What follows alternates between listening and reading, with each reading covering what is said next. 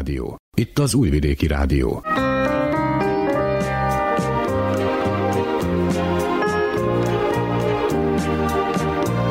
Egészségügyi mozaik.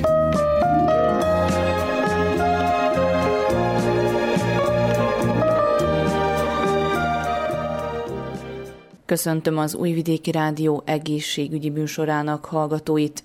Nagy Emília vagyok, a mai műsor szerkesztője. A mozaik első órájában egy szülésfelkészítő program részleteit ismertetjük, a kurzus vezetője egy dúla nyilatkozik. Egy esetleges földrengés okozta pánikról pszichológust kérdezünk. Ezt követően az epilepsziáról hallhatnak, foglalkozunk a betegség kialakulásával és annak kezelésével, neuropszichiátert kérdezünk. Műsorunk második órájában arról hallhatnak, hogy Magyar Kanizsa községben jelenleg leginkább a vírusos megbetegedések jellemzőek a gyermekek körében. Gyerekorvos beszél. Ennyi a kínálatból. Ha felkeltettük érdeklődésüket, tartsanak velünk. A munkatársak nevében tartalmas időtöltést kívánok. Időm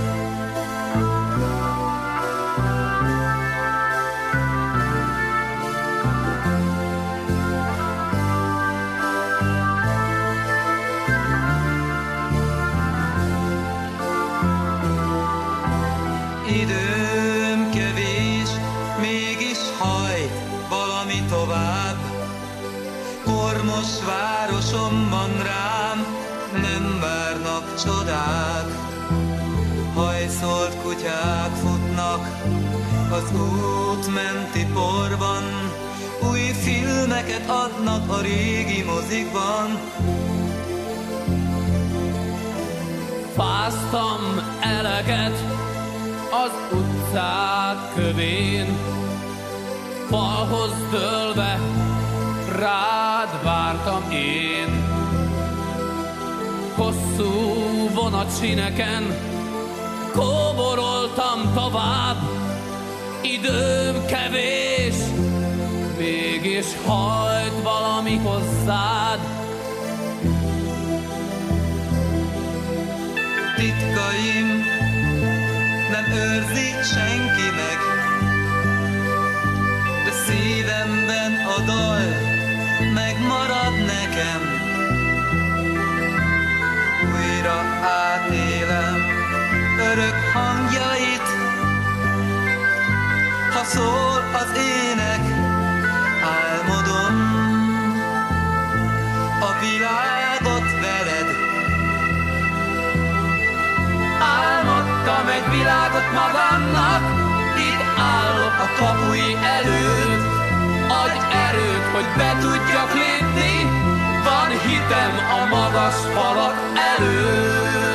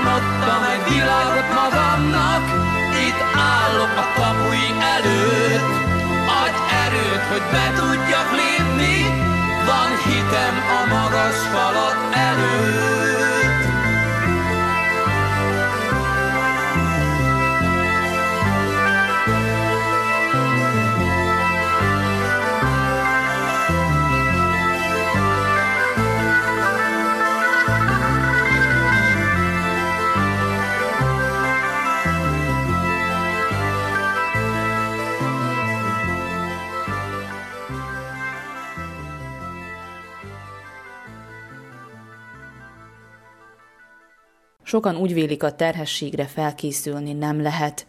Balázs Vatasti Nemese Dúla és úgynevezett Spinning Babies szülőoktató azonban kurzusában olyan jó tanácsokkal látja el a kismamákat, amelyek elengedhetetlenek a nyugodt babakihordás és az élményteljes szülés érdekében. Őt hallják a következő percekben. Én már lassan tíz éve foglalkozom szülésfelkészítéssel, és különböző formáiban élem ezt. Tehát vannak ugye személyes, személyes csoportos, személyes egyéni felkészítések, és hát a Covid miatt, a Covid óta ez az online tér is megnyílt, és hát így eleinte kicsit óckodtam tőle, de hogy így ugye szükség nagy úr, ezért így belevágtam, és nagyon pozitív élmény az, hogy igazából sok emberhez eljuthat így az információ. Így lett világos az is, hogy még mindig vannak olyan régiók, országok, városok, ahol nem elérhető a szülésfelkészítés, és ez miatt azt gondolom, hogy ez az online lehetőség nagyon-nagyon hasznos.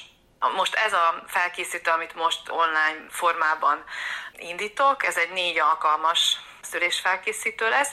Az a különlegessége, hogy egy zárt csoporton belül, egy ilyen biztonságos zárt csoporton belül történik a, a személyes, úgymond személyes online kapcsolódás a Zoom térben, ahol jó, hogyha mindenki jelen tud lenni különböző tematikára épül ez a négy alkalom, de ezen kívül a csoporton belül én még megosztok olyan tartalmakat, amit mondjuk előzőleg rögzítettem, vagy egy webinárium, amit előzőleg felvettem, én ezt mind felkínálom még a, a csoport résztvevőinek, mert hogy ezzel még több tudást és információt kaphatnak. Tehát a csoporton belül nem csak ez a heti egy alkalom találkozás van, hanem nagyon sok hasznos tartalom folyamatosan érkezik a résztvevőkhöz.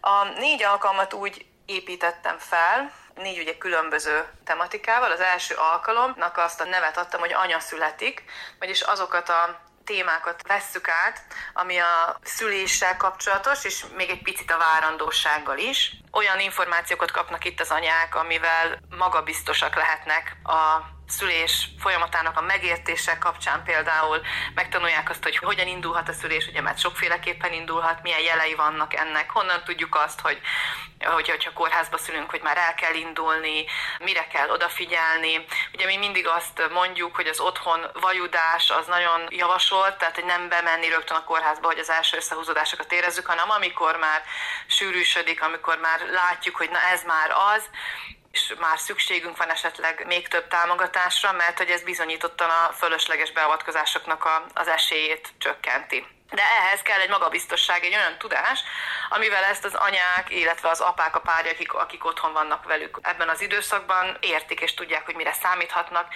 Úgyhogy én erre készítem fel őket, és ugye folyamatosan itt szó van arról is, hogy hogyan tudnak segíteni maguknak, milyen fájdalomcsillapítási lehetőségek vannak. Ez a felkészítés alatti négy hétben egy két órás webináriumot ajándékba adok nekik, amit régebben rögzítettem, ahol nagyon-nagyon részletesen körbejárom a fájdalomnak a témáját, és azt, hogy hogyan tudjuk a fájdalmat enyhíteni. Azt gondolom, hogy ez nagyon, nagyon fontos, hogy ezzel tisztában legyünk. Aztán a második alkalommal a babára visszük a fókuszt, annak az a címe, hogy baba születik. Itt beszélünk arról, hogy mit él át a baba a születése alatt, hogy hogy működnek ezek a párhuzamos univerzumok, ugye hát nem csak anya születik, hanem egy kisbaba is. És hát azt is megszoktam beszélni az anyákkal, hogy milyen hatása van a születésnek az életünkre, mert azt látom, hogy ezt finoman érzékenyíti őket arra, hogy jó döntéseket hozzanak később, amivel a babának a, az érdekeit is tudják képviselni. Átbeszéljük tehát azt, hogy hogyan születik a baba, mi történik, van egy kis szülésanatómia rész, hogy tudjuk, hogy hogyan is jön ő a világra, milyenek az ő lelki vonatkozásai, és a babának a szükségleteit a korai gyermekágyban, ugye ez a közvetlen szülés utáni időszakban. A szoptatás, a felkészítése nem térek ki olyan részletesen, viszont az alapokat, a legfontosabb dolgokat én is átadom, azért, hogy, hogy a szülés utáni aranyórában megértsük, hogy mi a babának a szükséglet, és hogy ezt hogyan tudjuk a leginkább jól támogatni. Itt fogok többet beszélni az apák szerepéről és a lehetőségeiről a vajudás támogatásban, tehát ez mindenképpen ajánlott mind a két félnek, ez a felkészítő, hogy megértsék, hogy az ő szerepeik milyenek lehetnek, és hogy hogyan tudnak jól ott lenni az anya mellett. A harmadik alkalommal, miután már ugye megbeszéltük ezt a két fontos témát, rátérünk arra, hogy mit is jelent a tájékozott döntéshozatal a szülés körül, és mit jelent ez, és hogyan lehet olyan jó döntéseket hozni, amelyek döntések valóban az én érdekeimet és a céljaimat és a vágyaimat képviselik. Ehhez szükséges az, hogy értsük, hogy a kórházban milyen beavatkozásokra kerülhet sor, és hogy ezeknek milyen alternatívái vannak, tehát hogyan tudjuk őket elkerülni, vagy hogyan lehet esetleg másként. Gondolok itt például a szülésindításra, egy megtorpant vajudásra, milyen lehetőségeink vannak esetleg a kórházi protokollokon kívül a szülési tervet ezen az alkalmon beszéljük át. Én szeretem, hogyha van szülési terv, de egy megfelelő mindsettel, tehát nem úgy tervezünk, hogy biztosra megyünk, és hogyha nem lesz valami úgy, ahogy elképzeltük, akkor összeomlunk. Viszont igenis kell, legyen egy vezérvonal, egy, egy olyan vázlat, kép a vágyaink alapján, ami megmutatja azt, hogy mi az, ami igen, és mi az, ami nem. És ugye ide tartozik például az is, hogy a szülés helyszínét megválasztom. Melyik kórházban, kivel szeretnék, otthon szeretnék, elutazok-e szülésem miatt, maradok-e a városom intézményébe. Tehát valójában itt derül ki az, hogy mennyire sok lehetősége van az anyáknak. Én most már tíz éve ezt látom, hogy egy elképesztő lehetőségek vannak előttünk, csak amíg nem tudjuk, vagy nem látjuk, addig úgy érezzük, hogy nincs más, csak az, hogy a, a szokásos módon, a mindenki által szokásos módon szülünk. Itt megbeszéljük a különböző segítőknek a szerepeit, kik azok, akik segíthetnek nekünk, kihez mivel fordulhatunk, és ezen az alkalmon a császármetszést is megemlítjük, illetve a császármetszés utáni hüvei szülésnek a lehetőségét, mert hogy ez is egy élhető valóság. Sokan ezt át akarják lapozni ezt a részt, mert hát ki szeretne a császármetszésről még több információt, ugye, hiszen nem arra készülünk, de hát bizony az is bizonyított, hogy egy felkészülten még a váratlan események is kevésbé traumatizálnak bennünket. Tehát, hogy egy alap információk szintjén mindenképp tisztába kell lenni azzal, hogy ilyenkor mi történik. Sok minden van, amit felölelünk, ez egy nagyon hosszú folyamat, és például ez egy olyan, amit nem csak az élő találkozáskor, hanem már egy előre rögzített videós tudásanyagban osztok meg, nagyon-nagyon mélyrehatóan ismerhetik meg az anyukák azt, hogy a kórházi protokollok milyen folyamban zajlanak, és hogy minden egyes lehetőségnél elmondom azt, hogy milyen alternatívái vannak, és hogy mik az ő jogai a szülőszobán, ez is nagyon fontos, hogy ezzel tisztában legyünk. És akkor a negyedik alkalommal pedig már a gyermekágyról beszélgetünk. Ez egy nagyon-nagyon fontos terület, főleg első babánál általában csak a szülésig látunk el, vagy azt tűnik a legnagyobb kihívásnak, de abban a pillanatban, hogy a kisbaba világra jött, elindul az a gyermekágyas időszak, ami egy nagyon hosszú, ugye a 6 hetet szoktuk említeni, de gyakorlatilag a gyermekágy addig tart, ameddig az anya szoptat, illetve amíg testileg nem regenerálódik úgy igazán, szóval, hogy ez egy elnyújtottabb fázis, erre mindig érzékenyítem az anyákat, meg a családokat, mert ez egy nagyon mostoha terület. A mai világban, urbanizált, kicsit elidegenedett világban az anyák nagyon magukra vannak hagyva, és nagyon fontos megtervezni ezt az időszakot.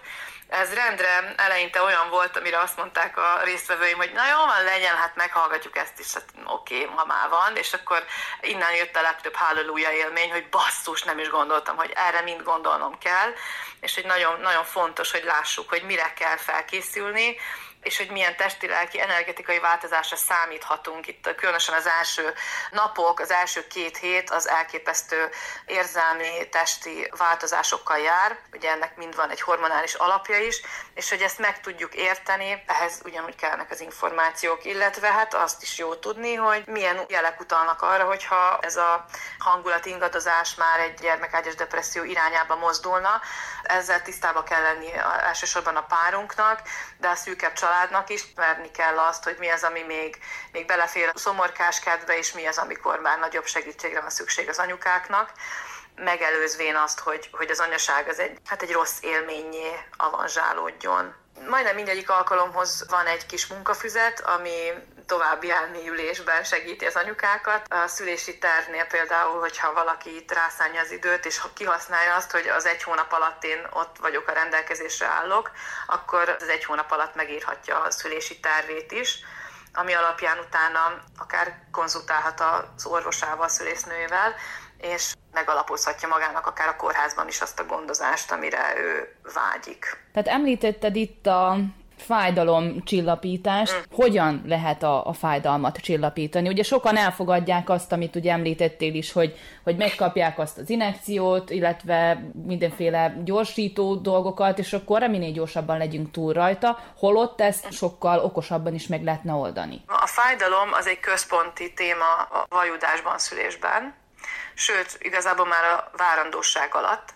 Ugye van egy ilyen elfogadott tény, hogy hát a várandóság alatt fáj ez, fáj az, ah, ez teljesen normális, ez ilyen, ez ilyen kell, hogy legyen. Hát ez nem így van, igazából nem kellene, hogy fájjon a várandóság. Ugye nekem itt az erősségem az, hogy én gyógytornász vagyok, és pontosan tudom azt, hogy milyen módszerekkel lehet az egyes fájdalmakon enyhíteni, ugye már a várandóság időszakában, és azért nem mindegy, hogy milyen minőségben éljük meg ezt az időszakot. Tehát, hogy már akkor érdemes arra figyelmet fordítani, hogy nem kell, hogy fájjon, az a jó, hogyha komfortos, az a jó, hogyha élvezni tudom ezt az időszakot, és nem egy ilyen kényszer, kellemetlen időszakként élem meg. A vajudásnál ugye az a legegyértelműbb jele annak, hogy vajudni kezd az asszony, hogy elindulnak a méh összehúzódások, amelyek egyre intenzívebbek és egyre fájdalmasabbak, ahogy halad az idő. Most a fájdalom azért egy érdekes témakör, mert ez egy teljesen szubjektív élmény, amit nagyon sok tényező befolyásol, akár ennek vannak lelki oldalai, fizikai oldalai és előző élmények így a fájdalommal kapcsolatban, tehát ez mind összeadódik ebben az időszakban hogy hogyan tudunk vele megküzdeni. Elsősorban nagyon fontos az, hogy legyen egy jól begyakorolt relaxációs praxisunk, ugyanis a relaxációval, a figyelemnek a, az irányításával és a figyelemnek a más, másra összpontosításával a fájdalom mértéke illetve annak a megélése is csökken. De aztán ott vannak a testhelyzetek például.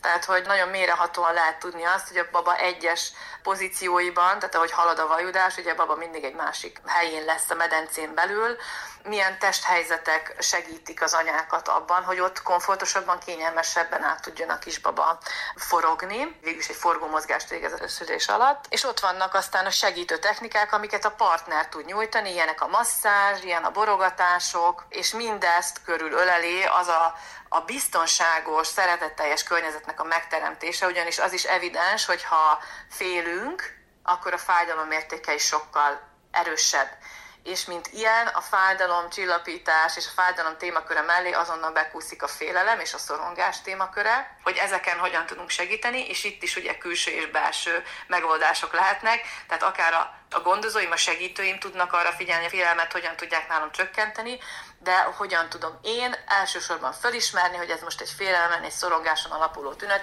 és mit tehetek, hogy ez megváltozzon. Félelmet egyébként nagy mértékben csökkenti az, hogyha az ember felkészül, és megfelelő információi vannak arról, hogy éppen mi történik vele. És ugye ebben a szülés felkészítés segít.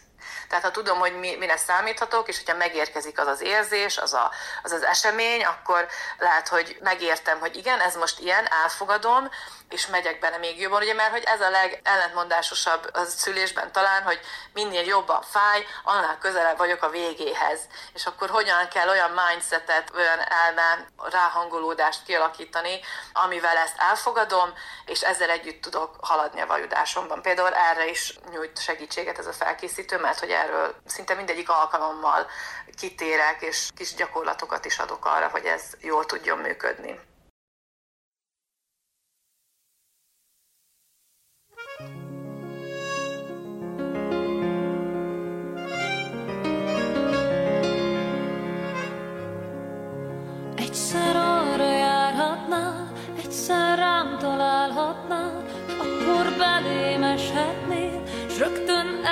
El is vihetnél, hogy inkább ott maradhatnál, nálam bekuckózhatnál, simán átölelhetnél, csak hallgatnál és kérdeznél.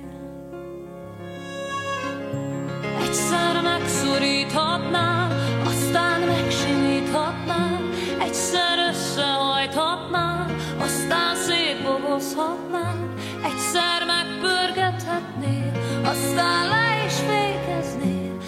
egyszer be is zárhatnál, egyszer kiengedhetnél.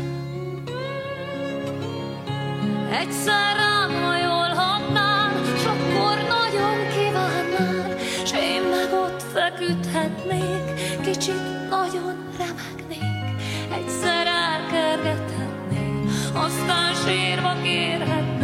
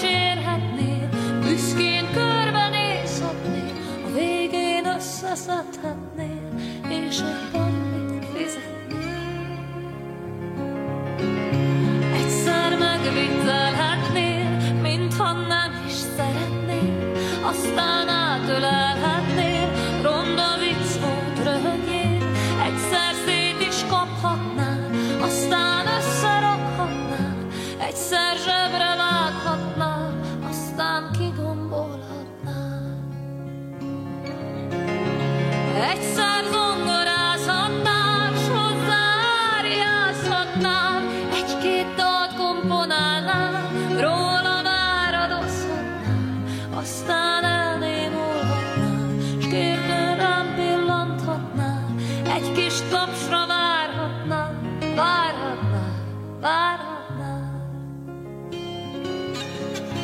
Egyszer megfürdethetnél, aztán megtörölhetnél, aztán megfésülhetnél, aztán ki is festhetnél, egyszer megrajzolhatnál,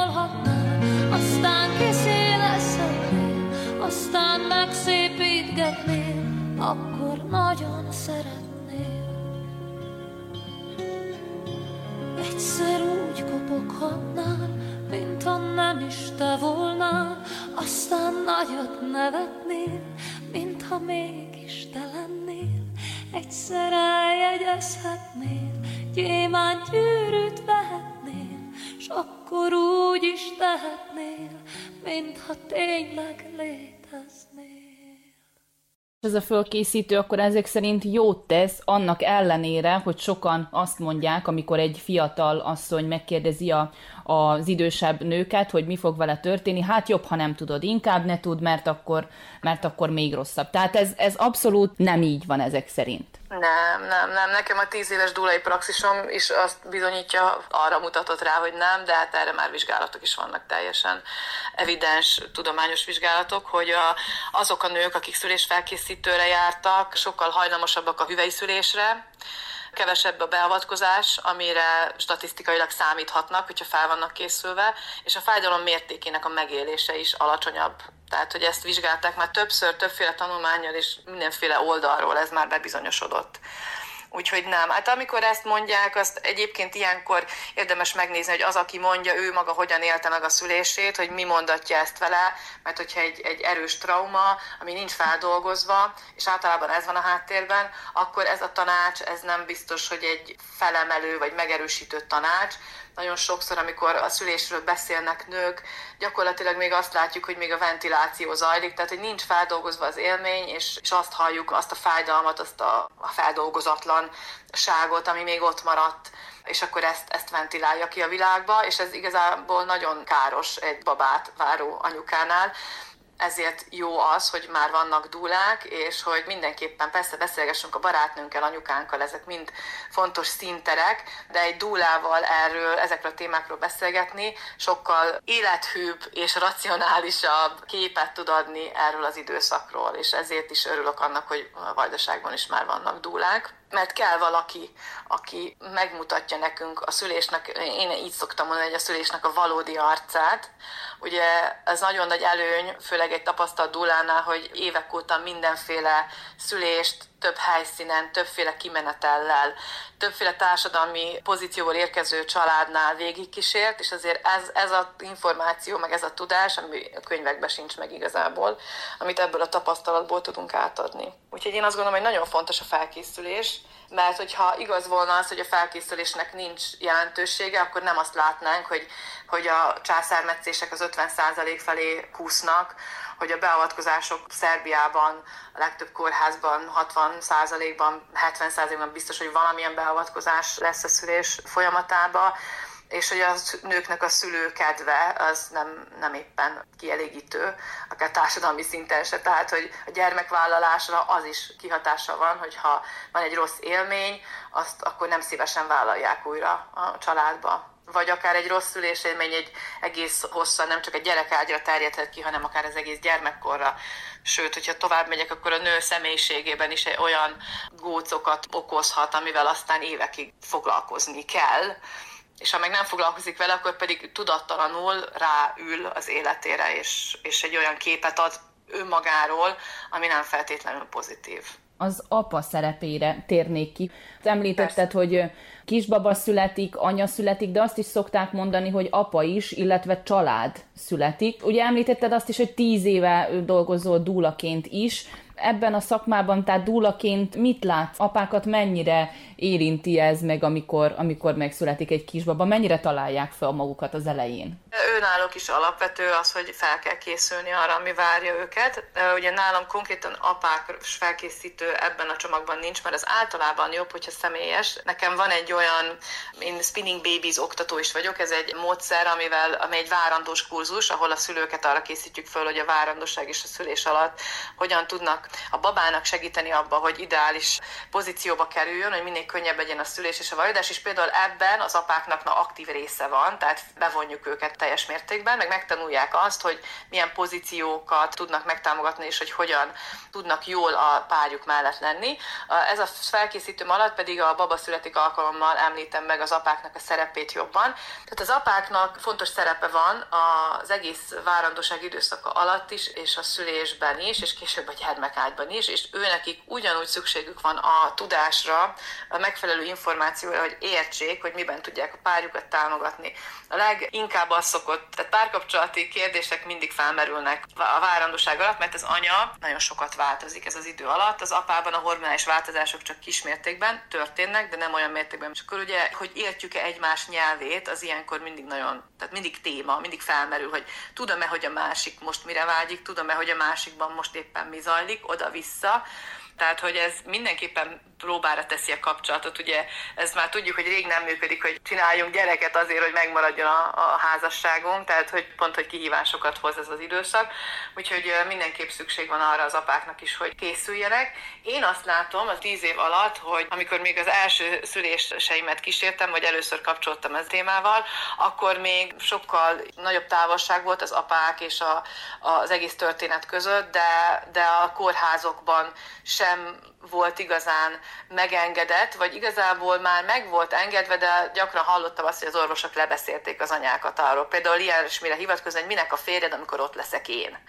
Gondolom azért ez egy elég, az apa, az mégiscsak az apa, hiába férfi a szülészorvosom, ő hozzá érzelmileg nem kötődök, és nem az ő gyereke születik. Szóval, hogy itt az érzékenyítést a szakemberek oldaláról is meg kell, hogy történjen, és azt látom, hogy van ebben változás. Tehát már azért vannak olyan intézmények, ahol nem ez lesz az első információ, amit az orvosától kap a kismama, hanem hogy igen, persze, beengedjük, lehetősége van rá, zárójelbe teszem, a Covid miatt erre most nincs lehetőség sajnos. Ugye ez egy ilyen, ez felülírta ez a világjárvány ezt a lehetőséget. Azonban hát régebben még bemehettek az apák, most sajnos nincs erre lehetőség. Viszont én mindig csak nehéz helyzetben voltam dúla. Tehát ideális körülményeim ritkán vannak. Azóta, amit a Magyarországon élek, azóta éltem már meg egy-két ilyen ideális helyzetet, amikor engem is szívesen fogadtak, és apa is bent lehetett, én is bent lehettem a kórházba, tehát hogy azért nem mondom azt, hogy nem történik meg, de inkább csak nehéz helyzetekben kellett megoldásokat keresni, és az ember nagyon találékony és nagyon kreatív, ezért még ennek ellenére is, hogy nem ideálisak a feltételek, kreatívan mindenki meg tudja találni a szerepét, azért, hogy ez a család születése, ez minél könnyebb, minél gördülékenyebb legyen. Gondolok itt arra, hogy például az apákat felkészítjük arra, hogy az otthon vajudásnál hogyan tudja segíteni a párját.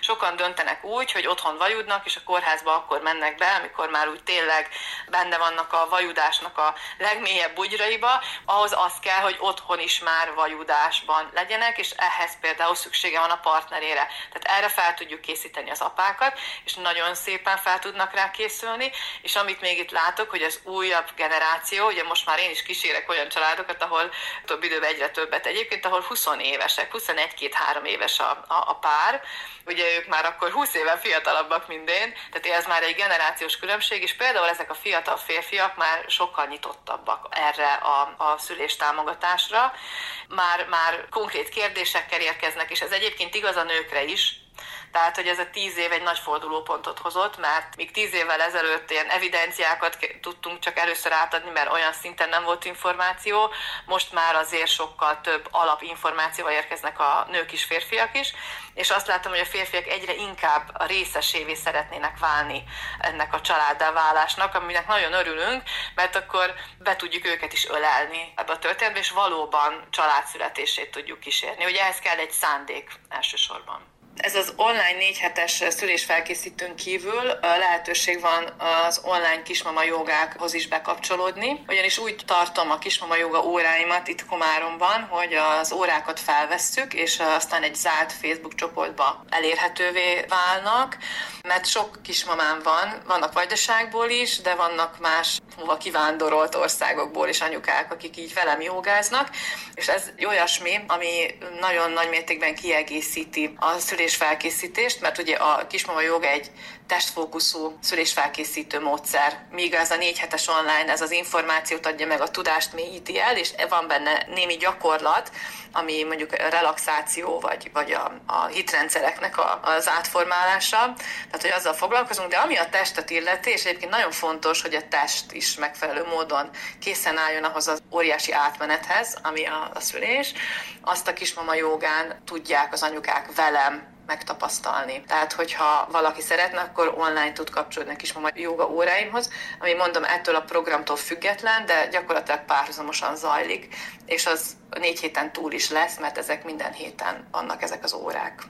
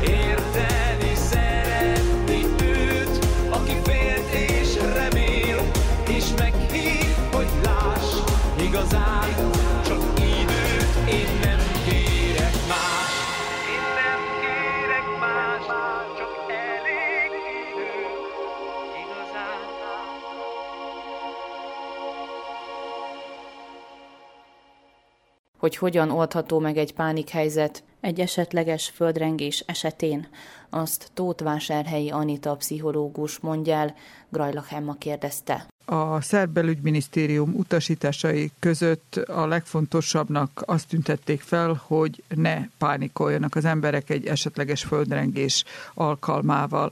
Alapvetően, amikor azt mondjuk, hogy ne pánikoljunk, akkor az egy könnyű elméletileg kijelenteni. Alapvetően minden krízis intervenciónak a célja az maga a krízis állapotnak az oldása lenne, illetve a probléma megoldó képességnek a helyreállítása.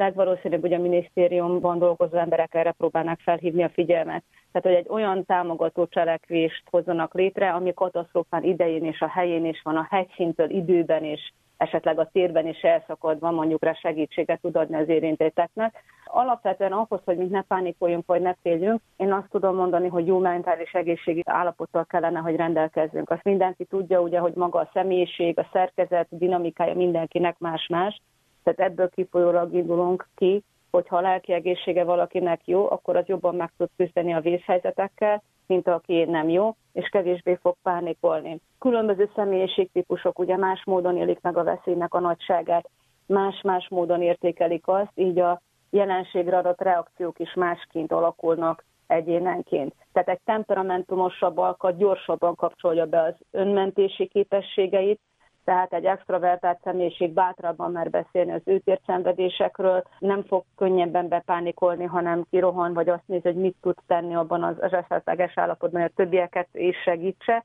Tehát könnyebben kér segítséget a problémáikhoz, mondjuk rá, mint egy alapvetően introvertált, tehát befelé forduló típusú egyén.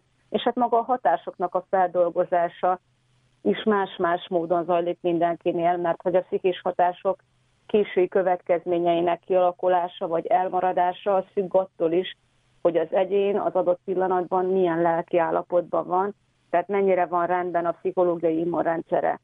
És maga a pszichológiai immunrendszer az a lelki sajátságoknak egy olyan szerveződése, amely a személyiségvédekező rendszerét biztosítja. És hát ennek a rendszernek különböző arrendszei vannak, amelyek a katasztrófa során teljesen mindegy, hogy milyen tett természeti vagy civilizációs katasztrófáról vagy háborús övezetről beszélünk, fontos helyzet a helyes megítéléséhez. Tehát ahhoz, hogy mi jól meg tudjuk ítélni a dolgokat, ennek a pszichológiai immunrendszernek teljesen okésnak kell, hogy funkcionáljon. Tehát az önmentési feladatok meghatározásához, a véghezviteléhez, mások segítségének az elfogadásához lényeges. És hát ezek az alrendszerek a következők mondjuk rá, hogyha csak egy pár mondatban tudnám, hogy van az a megközelítő monitorozó alrendszer, amely segítségével az enyém megérti a világot, ezt a világgal való pozitív viszonyulás kialakítását elősegítő faktorok, elemek alkotják. Van a mobilizáció, tehát a végrehajtó a rendszer, ugye, ami segít a megküzdésben nélkülözhetetlen pozitív hozzáállásnak a kialakítását, tehát a képességeinknek az aktivitálását segíti elő. És hát van az önszabályzás a rendszere, tehát az úgynevezett inregulációs, talán így jobban ismerjük, amely a stressz hatására fellépő feszültségek és a sikeres megküzdéssel interferáló érzelmeknek a szabályozásában vesz részt, és akkor válik fontossá. Mind a katasztrófákat követő korai normális és kóros pszichés jelenségek, ugye már, ahogy említettük, megjelenhetnek. Ezek mondjuk rá, és a teljesen természetes velejárói, mint a félelem, a stressz, mondjuk rá esetlegesen az eltérőbb és talán extrémebb jelenségek, ugye a szorongás és a pánik. A félelem ugye, mint érzés, az a katasztrófa során akkor lép fel, amikor az ember ugye nagy bajban van, legyen ez ismétel mondom árvíz, földrengés, háborús léte övezet, és ez egy olyan fiziológiai változást hoz, amelyek segítenek a túlélésben. A stressz nevezhető alkalmazkodási folyamatnak is, és talán itt azt tudnánk mondani, hogy az emberek kevésbé tudnak gyorsan alkalmazkodni katasztrófa helyszínen, ami megnöveli neki az úgynevezett pánikreakcióikat. Azok az emberek, akik a mindennapi életben esetlegesen nem azt mondom, hogy meditálnak, de jobban odafordulnak saját magukhoz, öntudatosabbak, kevésbé fog elórálni nekik a pánik, gyakorlatilasabban tudják az elméleti információkat gyakorlatban véghez vinni. De hogyha már megtörténik a pánik és a félelem, akkor is vannak különböző technikák, tehát relaxációs technikák, légzés technikák, autogén tréninget. És én mindenkit bátorítani szeretnék, hogyha valaki akár félelemmel rendelkezik, akár stresszes, akár valamelyik ilyen relaxációs technikát folyamatosan alkalmazza, mert pont az olyan helyzetekben, amikor váratlanul ér bennünket valami, előre lehet rántani, és akkor sokkal effektívebbek és gyorsabban tudjuk megoldani, legalábbis leszűkíteni és lenyomni az úgynevezett félelmi reakcióinkat. Köztudott, hogy nagyon sok ember él nyugtatókon. Az ilyen esetek mennyivel nehezebbek egy ilyen esetleges történés alkalmával? Aki hajlamos rá, és az már megszokta, hogy farmakoterápiát alkalmaz, mert a leküzdési stratégiájában ez szerepel, az mindenféleképpen alkalmazni fogja továbbra, és maxadózist fogják neki felemelni. Gyakorlati szempontból viszont én azt hiszem, hogy inkább a farmakoterápia azokra az emberekre tud jellemző lenni, akik nem közvetlenül a katasztrófa helyzetnél vannak, hanem inkább a befogadó információkat kapják. Ugye, mert amikor abban a pillanatban ér bennünket egy traumatikus életsorozat és élmény, akkor nincs időnk nekünk különböző farmakoterápiákat, hogy bevegyünk, hanem alapvetően beindul ez a védekezés és a önmentési folyamatok, akár a saját életemet, akár a másik, tehát akkor biztos, hogy nem fog lenni nyugtató vagy egyéb ilyen másnak a használata. Tehát ez inkább, én azt mondanám, hogy a körülötte lévő életeseményeknél történik meg, tehát azoknál az embereknél, akik nem direkt vannak kitéve ezeknek az elementáris katasztrófáknak.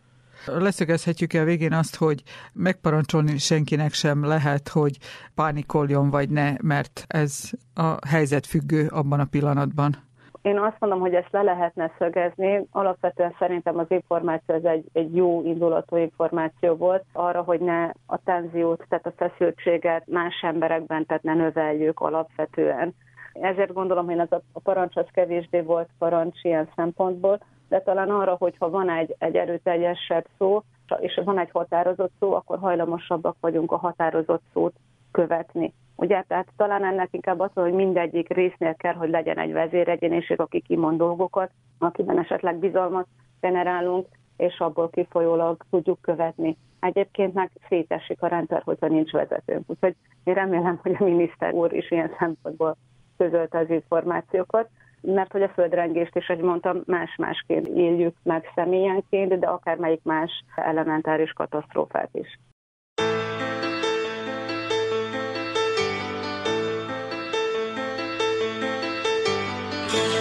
Dús hajába tép a szél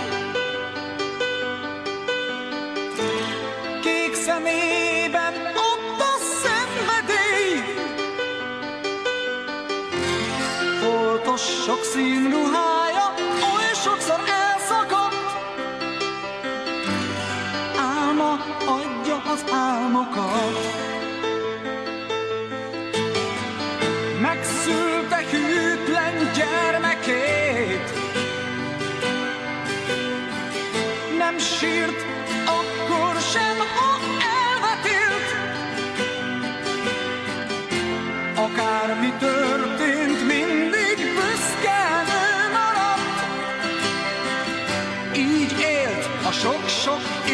év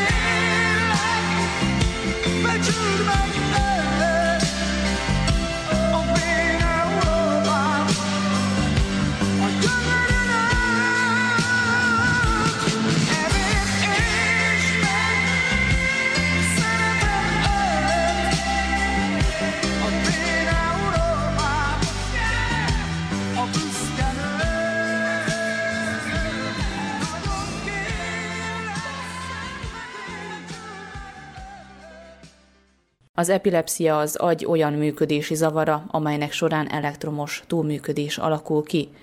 El kell azonban különíteni egymástól az epilepsziás megbetegedést és az epilepsziás rohamot, ez utóbbi ugyanis bármely embernél kialakulhat. Fontos, ha szemtanúi vagyunk egy ilyen rohamnak, hívjunk orvosi segítséget, mondja Sági Zoltán neuropszichiáter, Komáromi Dóra kérdezte. Az epilepszia tüneteit nem nehéz fölismerni, Egyrészt azért, mert eléggé látványos, másrészt eléggé drámai. Az említett nagy rohamok különösen drámaiak, látványosak. Az úgynevezett kis rohamok pedig feltűnőek, tehát szembeötlőek, ha gondolunk rájuk. Az epilepsziával kapcsolatban alapvetően fontos tudni azt, hogy a központi idegrendszer átmeneti zavaráról van szó, az átmenetén van a hangsúly, ami azt jelenti, hogy elindul, történik és befejeződik.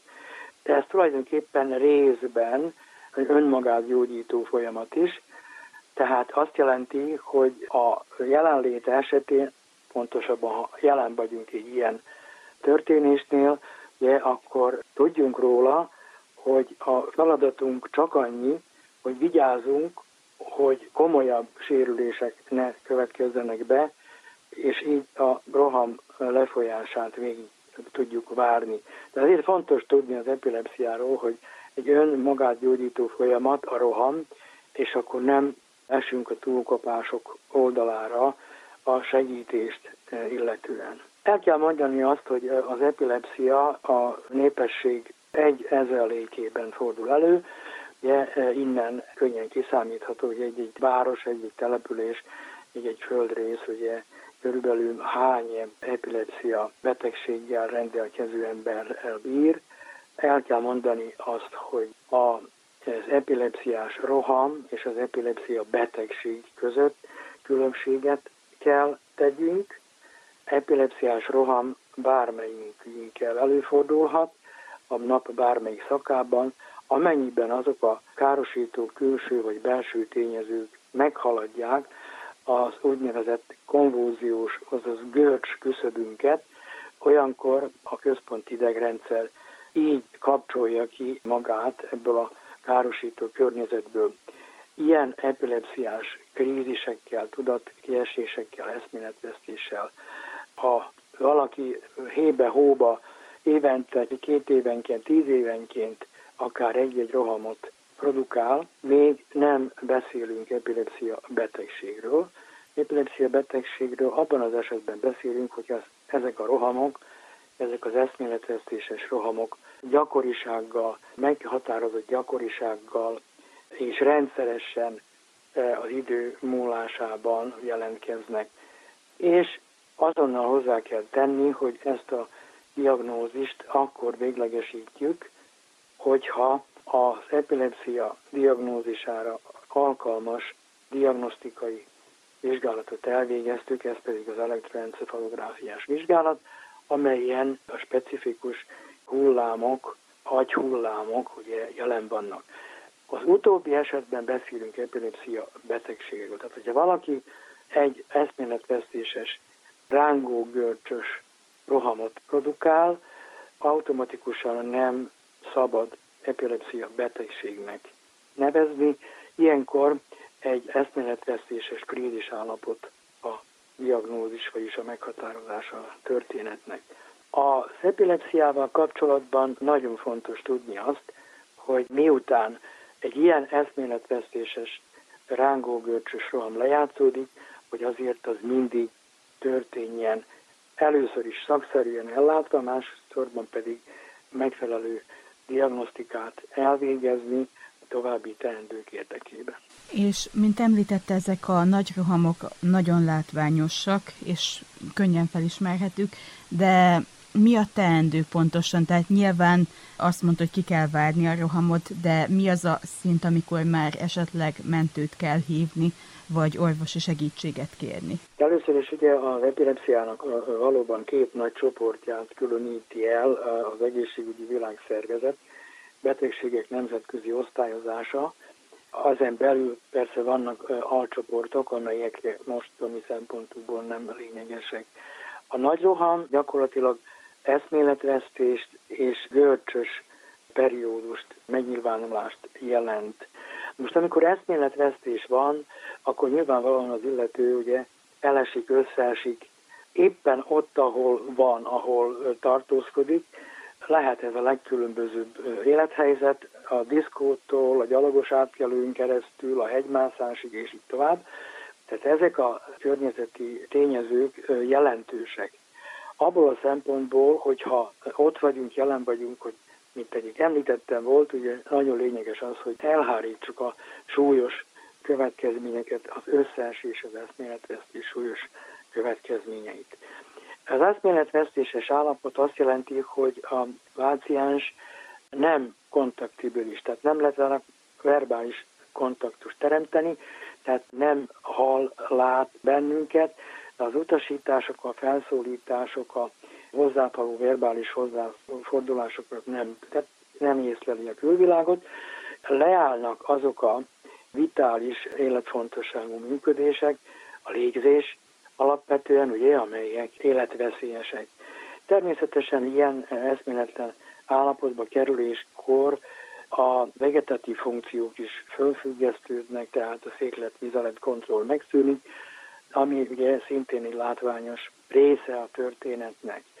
A teendőnk ugye ilyenkor, amikor egy összeesett, földre esett, rángó, görcsökkel teli pácienssel vagy emberrel találkozunk, ugye, hogy az említett további sérüléseket megakadályozzuk. Nagyon fontos, hogy erre helyezzük a hangsúlyt.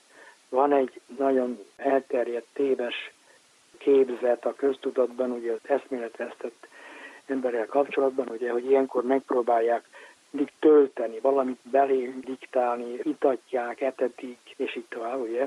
Tehát ezt messze menően kerülendő, tehát nem helyezünk semmit a szájába, nem itatjuk, nem etetjük, ez nagyon fontos az ellátásnál. Ami a további jelenlétünk esetén teendőnk, ugye, az, hogy amikor ez a roham eszméletvesztéses rosszul lét elindul, várjuk, még lezajlik az előbb említett módon, és utána mindig értesítsük a mentőszolgálatot, mindig értesíteni kell a mentőszolgálatot, mert a további ellátás nyilván már szak feladat. Azután a további ellátás a mentőszolgálat szintjén intézetben szállítás, illetve ott a megfelelő diagnosztika elvégzése, illetve hát ilyenkor többnyire sürgősségi osztályra kerül a páciens a mentőszolgálat által, ahol ellátják még a jelenlévő életet veszélyeztető tüneteket. És minden, minden eszméletvesztéses rosszullétet követően mindig el kell végezni a megfelelő diagnosztikát, kivizsgálást. Tehát az utcán eszméletvesztéses rohamot produkált ember intézetbe kerül, kórházba kerül, sürgőségi osztályra kerül, onnan pedig, amikor arra megvannak az indikációk, neurológiai osztályra, ahol az epilepsia, illetve az eszméletvesztéses rosszullétek kezelése, gyógyítása történik. És mennyit tudunk a betegségről? Mi az, ami okozhatja?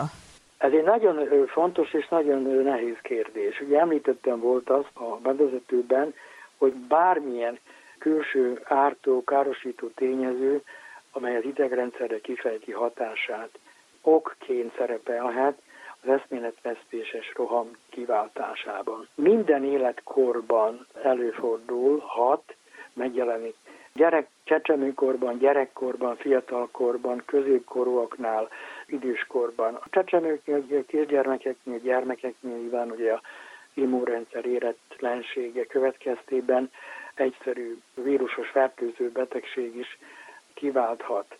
Ilyenkor még a gyerekkorban még az esetleges veleszületett rendellenességek még okozhatnak, vagy kifejlődhetnek, kialakíthatnak rohamokat. Nyilvánvalóan, hogy a fejlődés során a központi idegrendszer is fejlődik, erősödik. Ugye.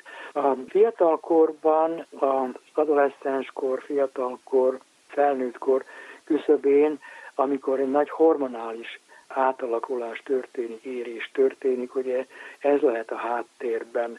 A felnőtt korban, fiatal felnőtt korban, középkorúaknál a szokványosan elterjedt szerek, káros szerek használata az, ami dominál.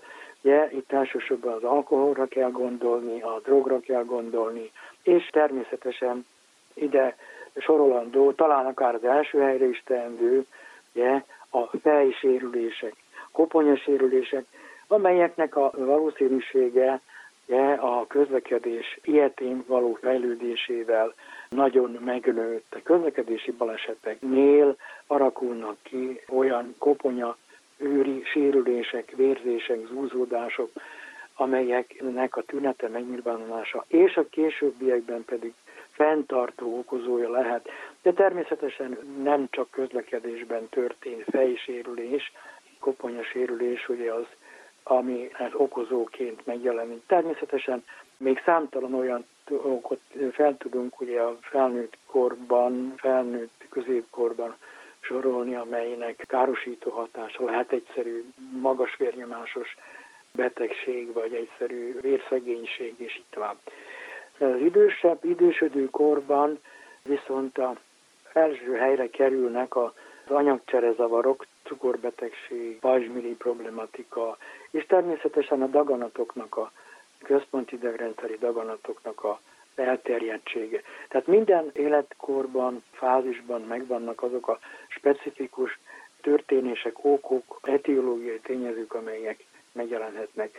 Az, amit talán nagyon fontos kihangsúlyozni, hogy bármilyen tényező, ezt most harmadszor ismétlem, amely kifejezetten erősen károsítja ugye az idegrendszer működését, epilepsziát, epilepsziás rohamot, eszméletesztéses rohamot okozhat. Tehát szerteágazó az etiológiai tényezőknek a száma, sok van belőle, és ha tudjuk, hogy tulajdonképpen bármilyen testi betegség, de nem csak testi, hanem pszichés betegség, jelenlété, jelenlét esetén valószínűség mindig megvan, hogy eszméletvesztéses rosszul léttel is járt.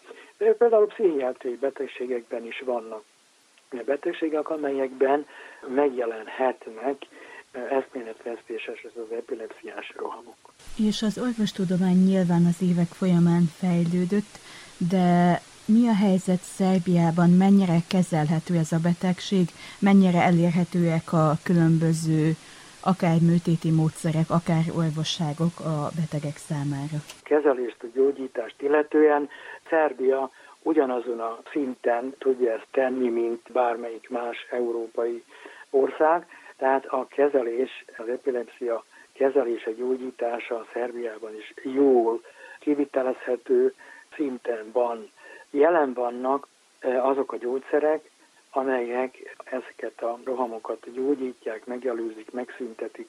Ezek az úgynevezett antiepileptikumok, tehát epilepsia ellenes szerek, amelyeknek több generációja van már jelen, a legújabb generációjú antiepileptikumok is hozzáférhetőek Szerbiában.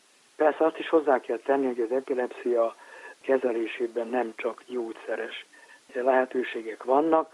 Itt természetesen a sebészeti, idegsebészeti beavatkozások is jelentősek, amelyeknek a kivitelezésére szintén van lehetőség, ami ezt a területet illeti Szerbiában. Tehát úgy gondolom, hogy itt lehetőség van, rendelkezésünkre állnak azok a modern eszközök, amelyekkel ez a betegség gyógyítható. És a betegek, ők mennyire tudnak teljes életet élni? Amennyiben az epilepsia betegség jól kezelve van, amennyiben megfelelőképpen van beállítva ezeknek a gyógyszereknek a szintje, abban az esetben a mentális, fizikai, neurológiai állapot, egészség állapota megtartható. Tehát ilyen esetben epilepsia betegségben, krónikus epilepsia betegségben szenvedő is teljes életet tud élni. El szoktam mondani, hogy jól beállított antiepileptikus kezeléssel tulajdonképpen államfői szintig elmehet az illető, ugye, tehát a, a, a társadalmi életét ugye lényegesen nem befolyja. Vannak olyan hivatások, szakmák, amelyekben nem vehet részt, nem lett pilóta, például nem lett búvár, és itt hogy ez megvannak, hogy mi, de az esetek döntő többségében gyakorlatilag teljes életet élhet.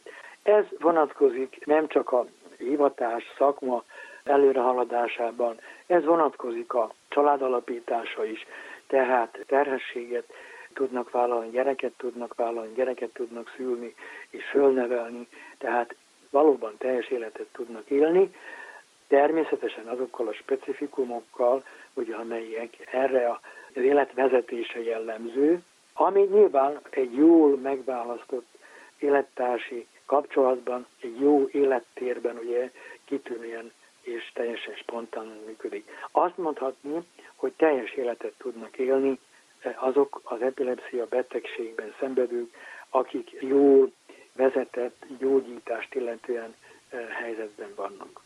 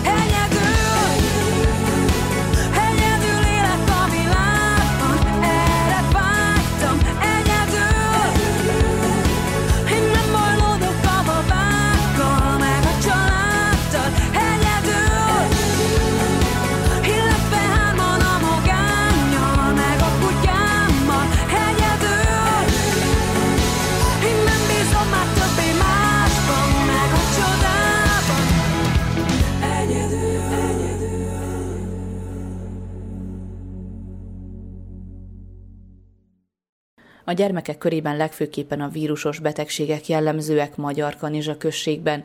Ezek felső légúti megbetegedéssel járnak. Ennek az oka a szellőztetés nélküli zárt terekben való tartózkodás. Győri Ilona gyerekorvost Csubriló Zoltán kérte mikrofonhoz. Megkezdődött az influenza szezon, gyermekek körében is terjed a betegség. Dr. Győri Ilonával beszélgetünk, gyermekorvossal. Mindig azzal szoktuk kezdeni a beszélgetést, hogy a, az időjárási körülmények igencsak kedveznek a, a vírusoknak. Mi miatt van vírus terjedés, tehát miért betegek ennyire sokan a gyermekek. Az eddigi enyhe időjárás azért valószínűleg kihatással lehetett arra is, hogy jobban szaporodjanak, jobban terjedjenek a vírusok. Hát azon kívül ugye az iskola, óvoda volt egy szünidő, amikor egy kicsit leállt az egész, beindult a télen, ugye, aztán jött a szünidő, a három hét, amikor nem volt a közösségbe, lecsökkent a betegek száma, majd elindult a közösségbe, egy hét után aztán, ugye, amikor össze vannak csukva, akkor biztos, hogy elindul valamilyen. Igazából nekünk most a megszokott téli betegségeink vannak, aminek a javarésze vírusos megbetegedések, ami felső légúti gyulladások, cseppfertőzéssel terjednek, csukott területeken ugye az emberek hideg van, összezárkózunk a melegre, keveset szellőztetünk. Főleg az olyan helyeken, ahol sok személy van, óvodák, iskolák, kollégiumok, idősek otthona, ugye mindenki fázik, nem nagyon érünk rá sokat szellőztetni, de a szabály az lenne, hogy minden két óra hosszába 5 perces, nem kell, hogy nagy valamit csináljunk, 5 perces köröztuzatot csinálni. Akkor kicserélődik az a levegő azokkal a vírusokkal. Végül is hál' Istennek, hogy most már hideg van, hogy lecsökkent a hőmérséklet, hogy hideg van, mert a vírusok az igazi jó fagyokat nem sokáig bírják. Na még a gyerekek is, ha lenne hó, és kint lennének, ugye nem csak hideg van, meg fúj a szél, ha kint lennének, a felső légutak áttisztulnának, kitisztulnának igazából, hogyha igazi rendes telünk lenne. A tünetek azok, amik már ismertek, gondolom, lázzal járhat, fejfájás, szédülés, egy kis torokfájás, orrfolyás, köhögés, egy olyan általános fáradékonyság fogja el őket, izomfájdalmak jelentkezhetnek. Láz az körülbelül három napig tart azért körülbelül minden vírusos nyavajánál, ezek a felső légúti dolgoknál, egy három napig, majd aztán a láz abban marad, viszont marad a köhögés. Marad a köhögés elég sokáig, úgyhogy nagy gyógyszere, azt is tudjuk már, megtanultuk ez az évek alatt, hogy nagy gyógyszere ennek nincs, de azért rákolgatjuk egy kicsit azt a szervezetet, elsősorban azzal, hogy ágynyugalmat szoktunk ugye tanácsolni, hogy ne menjenek el dolgozni a fölnőttek, hogy ne lökdössük a gyerekeket az iskolába, amint már egy kicsit kinyílik a szeme, hogy már lökjük vissza az iskolába, mert tanárok se szeretik, óvodába is visszaküldjük, köhögnek egymásra, Szóval az árnyugalom mellett a sok folyadéka fontos. A meleg folyadékokat szoktuk itt ajánlani. Én mondom mindig a teját, de mézzel, ígyük azt a teját, együk a mézet minél többet, citrommal, kipacsalt citromot, narancsot, alma kompótot, leveseket szoktunk ilyenkor ajánlani. Amikor az ember izzad, és izzadunk a magas láznál, akkor a só veszik ugye az izzadságunkkal, a só is megy, a levesekbe pedig a vegetába, bármelyik levesbe ugye a sót is tudjuk pótolni. Ilyenkor szoktuk mondani a nem szélsavas ásványvizeket is, hogy azzal is az ásványokat, sót is pótoljuk jobb természetes úton védekezni, mint különböző előállított multivitaminokkal, tablettákkal pótolni mindezt. Mindenképpen ilyenkor azért nem állt persze, hogy ez lenne a legjobb. Ide tartozik a helyes étkezés, ugye? Mi tehetünk télen? Savanyú káposztát, minél többet, annál jobb. Nagyon jót tesz a bél működésnek, serkenti a hasznos bélbaktériumok, a probiotikák szaporodását, meg a működését. Ezen kívül mindenféle savanyúság, ami van, friss gyümölcsök, amik vannak, hát most olyan hú, de milyen nagyon sok nincsen, de hát vannak a citrusok, hát most együnk azt, meg együk az almát, hát most de szoktam mondani azért ilyenkor tényleg, hogy nem állt, ha egy kicsit megdobjuk egy kis C-vitaminnal a szervezetünket, annyira nem duskálunk, ugye, friss gyümölcsben, meg friss zöldségfélékben, hogy teli legyünk C-vitaminnal. A COVID ideje alatt sokat beszéltünk a D-vitamin használatáról, a D-vitamin hatásáról. Régebben a babáknak adtuk meg az idős személyeknek csonterősítőként. A babáknak, mert ugye nőtek a csontok nagyon gyorsan, az időseknek pedig azért, mert csontritkulás lépett fel, és azért kellett a D-vitamin, hogy a kálciumot besegítse a csontokba. Na most a Covid alatt azért sokat foglalkoztak vele, és immunerősítőként is emlegetik most már a D-vitamin szerepét. Úgyhogy télen fölnőtteknek is, fiatalnak, gyereknek a D-vitamint jó lenne szedni. A C-vitamin, a D-vitamin, a cinket is emlegettük. Cink van tablettában, a cinket is emlegettük régebben, ez is úgy van, hogy a Covid-dal jött újra most ez a cink, magnézium az maradt azelőtt is, ugye a kálcium az maradt azelőtt is, már kinek mi volt a baja, már ezt tudták azért nagyjából a, a betegek. Úgyhogy azt gondolom, hogy nem állt ilyenkor egy kicsit segíteni a szervezetet. A pihenéssel, a plusz vitaminokkal, meg a rendes étkezéssel. Gyermekek hány éves kortól vehetnek fel védőoltást? Egyáltalán vehetnek-e fel influenza, grifa járványra? Igen, e, hat hónapos kortól. Ez igazából a gyártónak az utasítása, tájékoztatásában hat hónapos kortól lehet adni a gripa elleni vakcinát. Attól függ, hogy melyik vannak olyan gripa elleni vakcinák, amiket hat hónapos kortól lehet adni nem praktizáljuk úgy őszintén, hogy hat hónapos kortól adjuk, mert hogy annyi minden más vakcinánk van nekünk itt, ebbe az egyéves korába, a születésétől egyéves koráig be van úgy tíz vakcinától kell a babának venni, és hát az az egyik dolog. A másik dolog meg ebben a korban azért védettek a babák.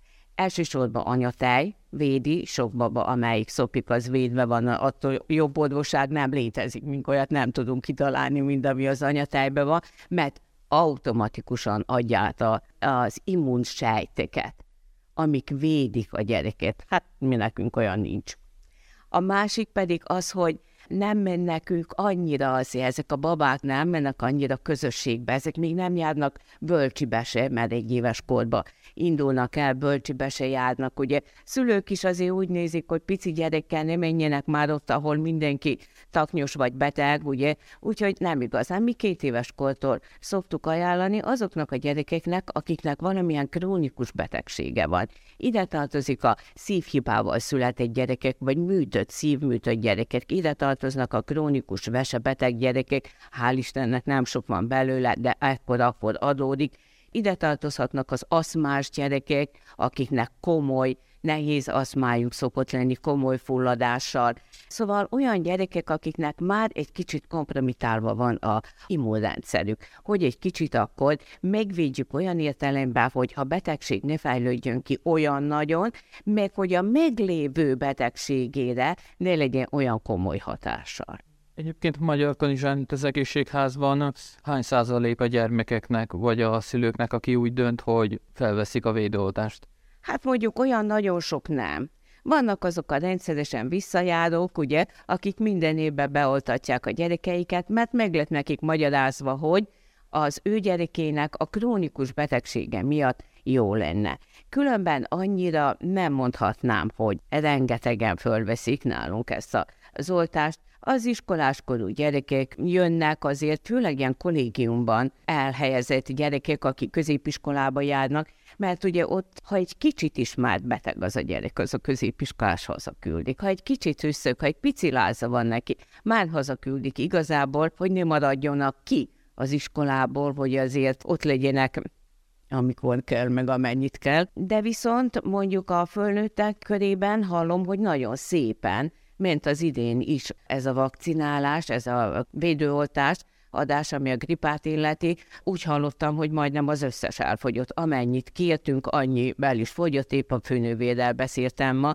Lehet még most is rendelni, meg most is lehet még jönni védőoltásra. Igazából az, hogy a gripa esetleg már itt van, valószínűleg, hogy már itt van, az nem ok arra, hogy ne vegyük fel a, a védőoltást amikor egy járvány tart, akkor is az a járvány ellen, az a betegség ellen fölvehetjük a védőoltást. Vannak még ilyen bakteriális torokgyulladások is, amik az idén valahogy úgy jobban elharapoztak, az óvodába, iskolákba, gennyes, tűzős, gennyes mandulákkal járok, magas lázzal, nagyon komoly torokfájással, hogy alig bírnak nyelni szegények, járó streptokokus okozta, egyfajta baktérium okozta, torok, mandulagyulladás, még nagyobbodott nyaki mirigyekkel, és nincs hozzá se orfolyás, se köhögés.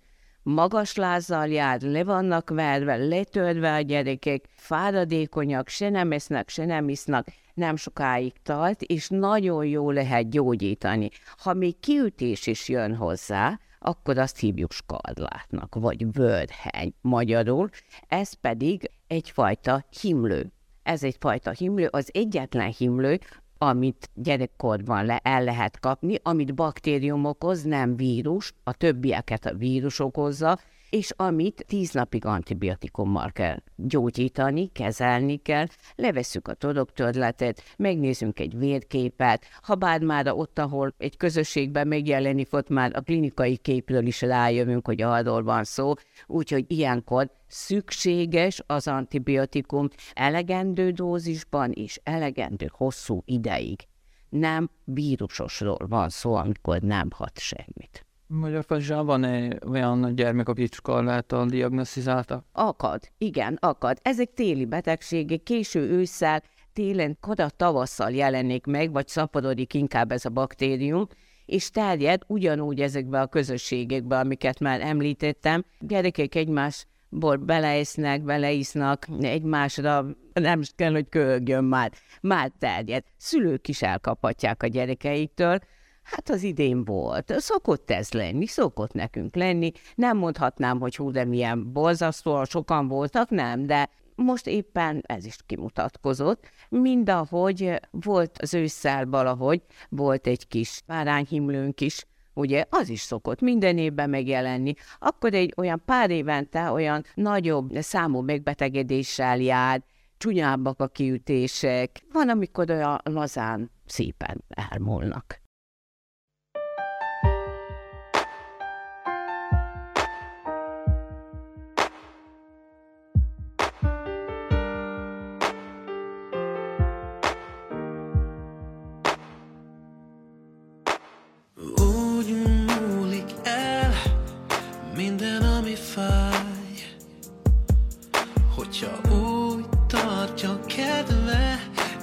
cause I am.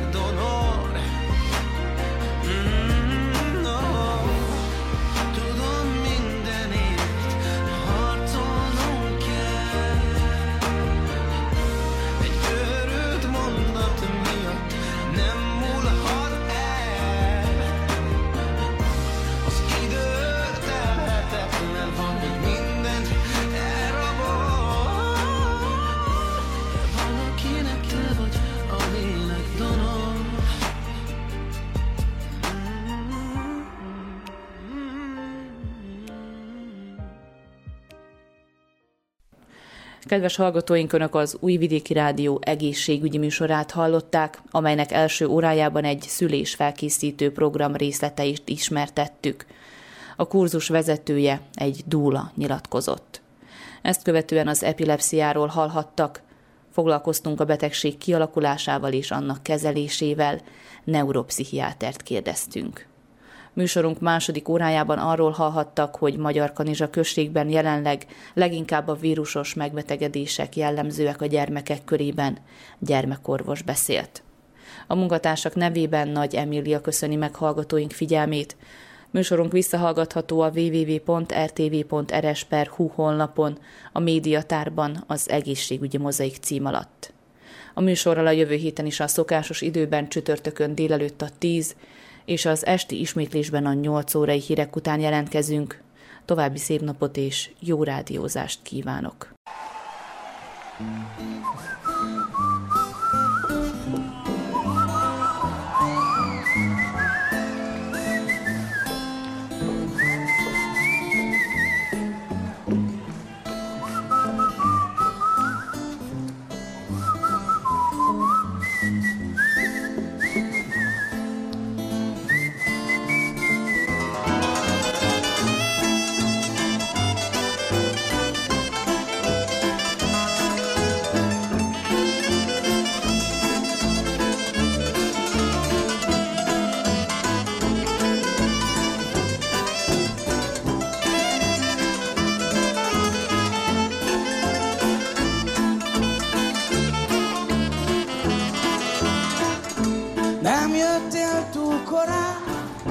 időm az volt, nagy komám lett és ültünk büfékben, várva rá. Egymás hátát ütve, italokat küldve, múltját sem sejtő. Kék ruhás nőknek maradj otthon, nézzél tél, tök sötét vonatokat mutat, minden csatorna mennek, utas nincs sem, csak a büfé kocsival állnak részegen, ketten, amelyik rosszul van, az vagyok én, kár, hogy most mutatnak az elég még, Isten dicsérteni.